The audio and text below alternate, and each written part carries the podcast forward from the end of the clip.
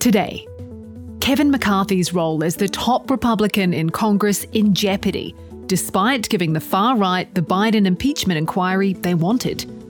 The death toll in Libya climbs to unimaginable heights after a Katrina-like storm surge wipes out a quarter of a city. B P's top boss is out after failing to disclose personal relationships with colleagues.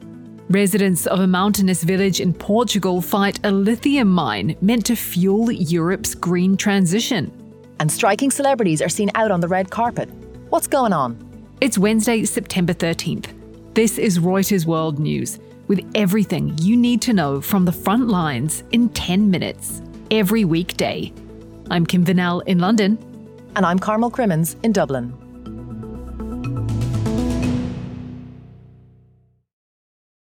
First, the headlines making news around the world. At least ten thousand people remain missing in Libya after a powerful storm burst dams and wiped out as much as a quarter of the coastal city of Derna. Many are feared swept out to sea. Local resident Mustafa Salem said thirty members of his family were killed. That's why today I am directing our House committee to open a formal impeachment inquiry into President Joe Biden. House Speaker Kevin McCarthy conceding there to weeks of pressure from hardliners and allies of former President Donald Trump. But despite giving them what they want, McCarthy's own role as the top Republican in Congress is now on the line. After the announcement, hardline Representative Matt Gaetz again raised the possibility of ousting McCarthy. Sticking with U S politics, but from Vladivostok. President Vladimir Putin telling delegates at an economic conference that the prosecution of Donald Trump was politically motivated and demonstrated the rottenness of the U S political system. He was speaking before meeting North Korea's Kim Jong-un at a rocket launch site in Siberia. A decongestant used in many over-the-counter cold medicines like Benadryl and Tylenol is ineffective, according to an advisory panel to the Food and Drug Administration. But the panel's vote on the issue could lead to the ingredient phenylephrine being barred from sale in the United States, meaning products using it would be pulled from stores.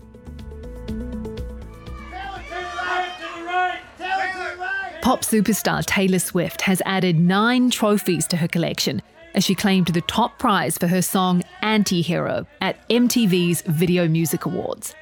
Her accolades included Song, Artist and Album of the Year, bringing her lifetime V M A total to twenty-three, second only to the Queen, Beyoncé.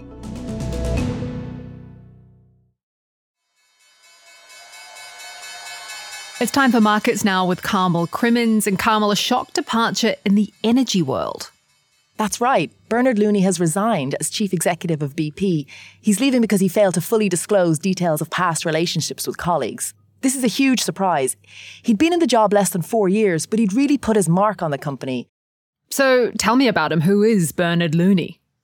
So he's an interesting guy. He's Irish. He grew up on a small dairy farm in Kerry, and he was the first of his family to go to university. B P was his first and only job after college, so he's a company lifer, or he was a company lifer.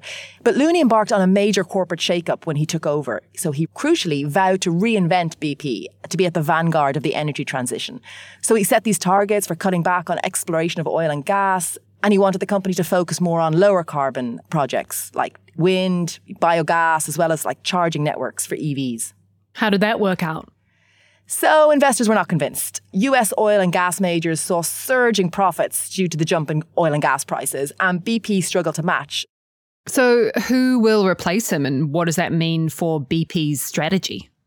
So C F O Murray Auchincloss is going to be the acting C E O on an interim basis. It's not clear who's going to replace Looney permanently, but in theory, a new C E O could roll back the transition plans further.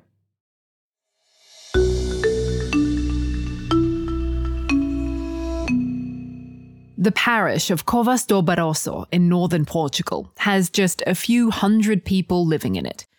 But that tiny population could have some sway over Europe's green energy transition. Katerina Damoni travelled to the village to speak to residents determined to keep a lithium mine out of their backyard. Katerina, can you start by describing this area for us? Barroso is a region of uh, lush green mountains in northern Portugal. There are rivers and natural water fountains and pastures. People live off agriculture there and have a simple life. The village itself, Covas, is very tiny. Houses are still made of rustic stone, and it only has a few hundred residents. Mostly people have lived there all their lives. So what are their concerns about this proposed lithium mine? So the population's main concern has to do with the impact of the proposed mine might have on the environment. The area of Barroso is a World Heritage Site for agriculture, a mountainous area full of trees, rivers, natural water fountains, where most people live off what they grow, from potatoes, tomatoes, lettuces, and many work in agriculture too and own animals, mostly cows. Nelson is a farmer. He has cows and spends most of his day at pastures.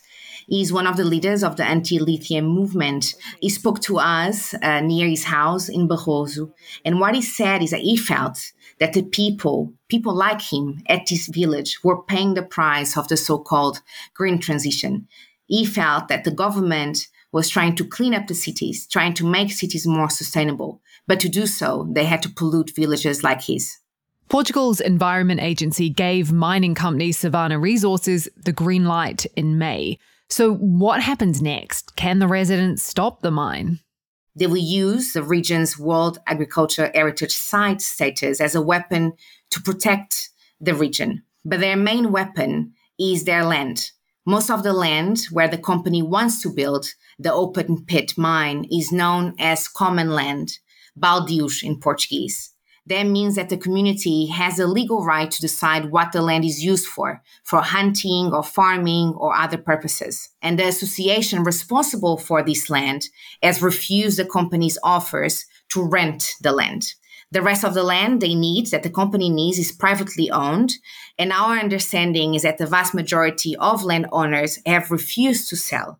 According to this anti-lithium association and the city council, the company has less than ten percent of the land it needs. But the company's big weapon is the government itself. If the government supports the project, it can give the company the rights to expropriate the land in the national interest. So one thing is for certain, there's a long journey ahead for both the company, but also for the community.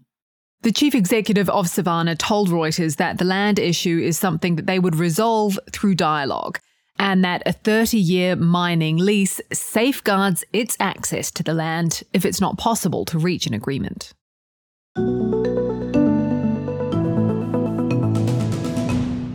As the Hollywood strikes rumble on, you might be seeing actors and directors out and about promoting movies.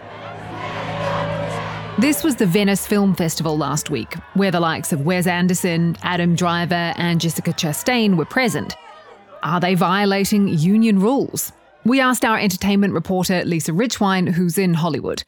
Lisa, are there loopholes for certain appearances? You're seeing celebrities at film festivals right now because many of them are promoting independent films that are not subject to the agreements that are the reason for the strike right now. So Adam Driver, for instance, was at the Venice Film Festival.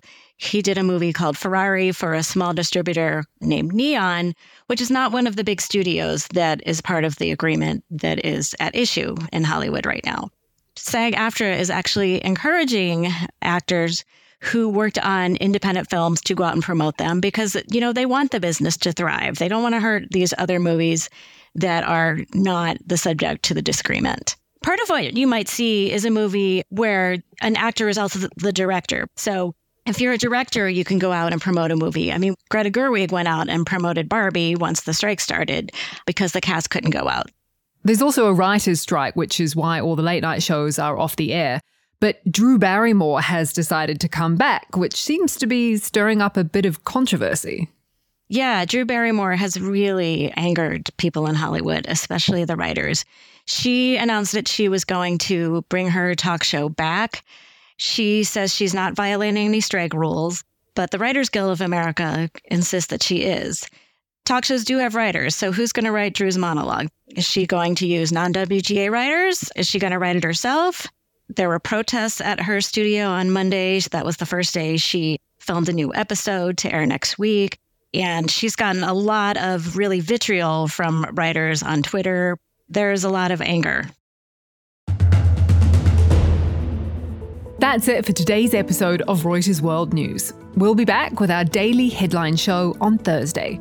To make sure you know what's going on in your world, listen in for ten minutes every weekday.